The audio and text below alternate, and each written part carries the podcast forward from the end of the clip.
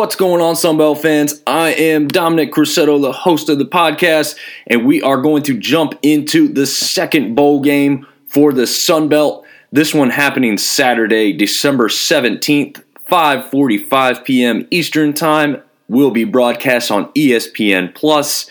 This one is down in Mobile, the Lending Tree Bowl, featuring Rice going up against the Southern Miss Golden Eagles. Uh, so Southern Miss is favored by six and a half points, and once we talk through this a little bit, you'll probably understand why. First, we'll go through kind of some of the players to watch out for. There's going to be a plethora of options at the quarterback position for Southern Miss, as we've seen throughout the season.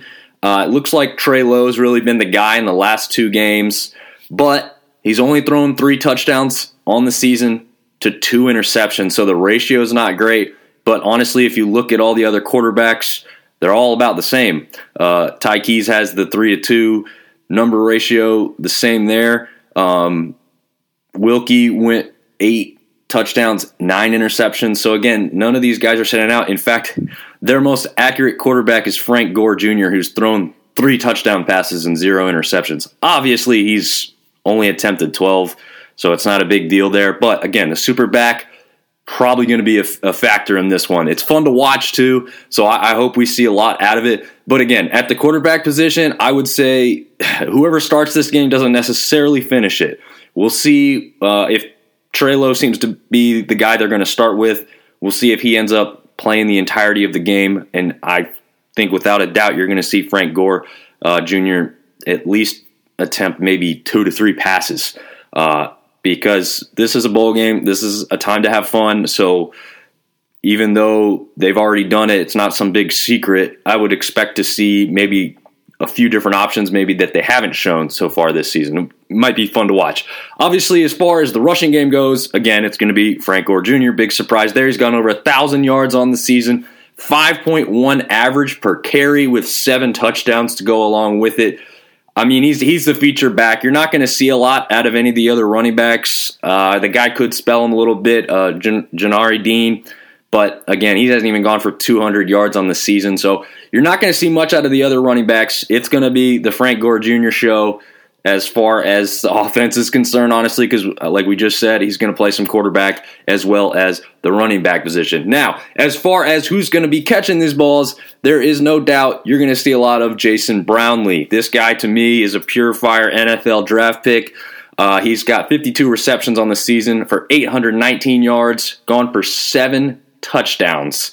Uh, they also have Mims and Caston who have been in there pretty well. They're they're about even on the yardage, uh, just over 350 yards apiece, uh, and they've combined for six touchdowns. So again, even their combined statistics don't reach up to what Brownlee does. He is the number one without a doubt. So watch out for him as far as the Rice team is concerned. As far as place kicking goes, uh, nothing really to be concerned about there.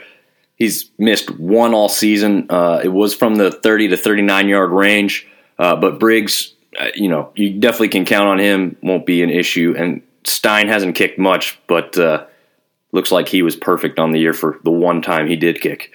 Uh, as far as defense, obviously you've got the nasty bunch back there, which is again awesome nickname. Not a lot to worry about there. Linebacking core is definitely the strength of this team. Uh, the front seven in, in total, but I would say the linebacking core is really the ones that stand out with Latham, um, defensive back, you've got Malik Shorts back there. Uh, it's got three interceptions on the season. And you've got Stanley also with four interceptions. So those two right there combined for seven interceptions. This defense is going to be something Rice is going to have to plan for. We'll see if they've done enough to quell those, you know, dispel those worries as far as offense goes. But I'm not sure they're going to be able to pull it off. As far as the other side of the ball with Rice, you've got quarterback TJ McMahon. Uh, he's gone for over 2,000 yards on the season, 18 touchdowns to 14 interceptions, though. So, again, you've got quarterbacks on both sides that haven't been tremendous as far as great decision making uh, goes. So, this is a prime example of why I think this Southern Miss defense will have a good amount of success in this one. As far as running goes for their team, they do not have a guy anywhere near the talent or capability of Frank Gore Jr.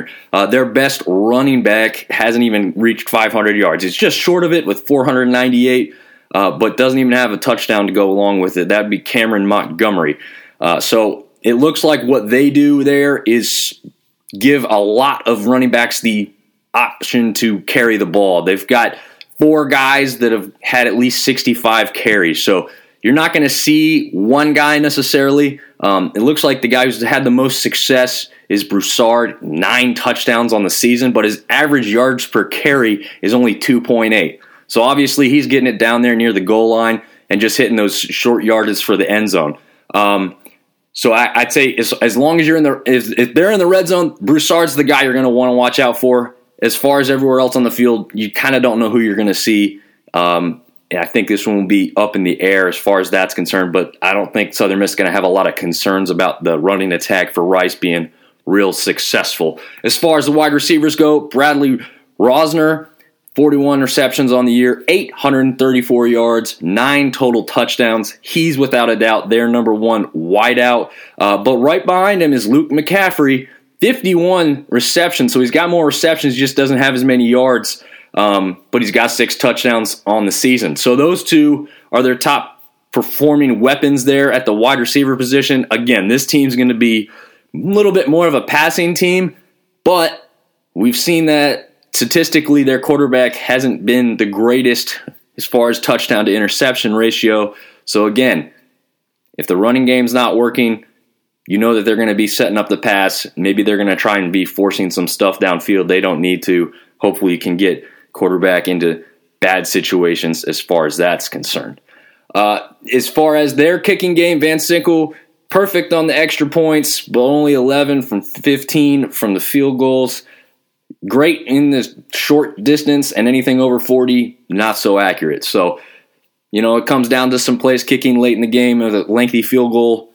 Rice would have a concern, whereas I don't think Southern Miss really has that type of same concern.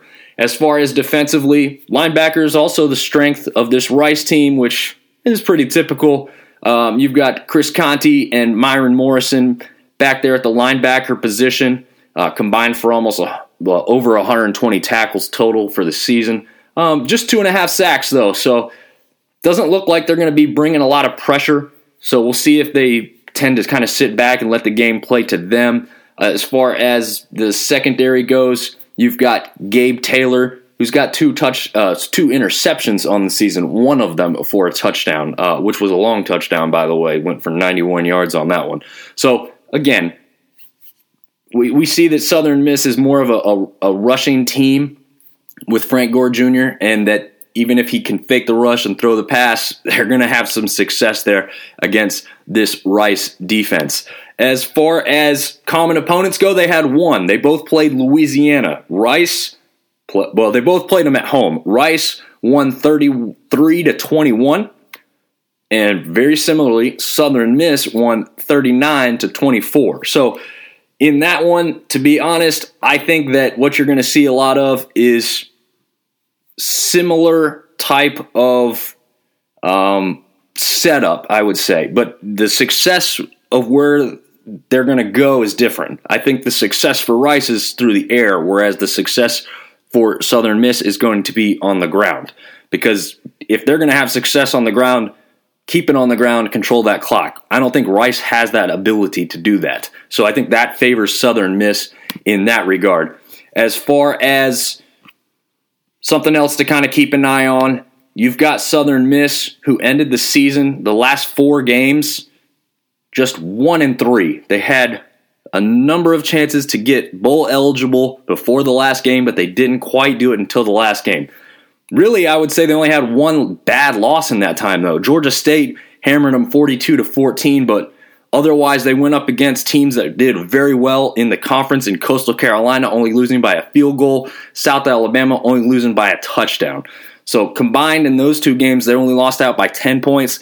Then they took care of business in the last game against Monroe, won 20 to 10. So they're kind of on the upswing a little bit because they played some tough opponents close. Then they got that win to get them kind of momentum going into the bowl game. Where as Rice is on the opposite side of that spectrum, having lost their last three games. But not only did they lose their last three games, they get hammered by Western Kentucky 45 to 10. They get hammered by UTSA 41 to 7.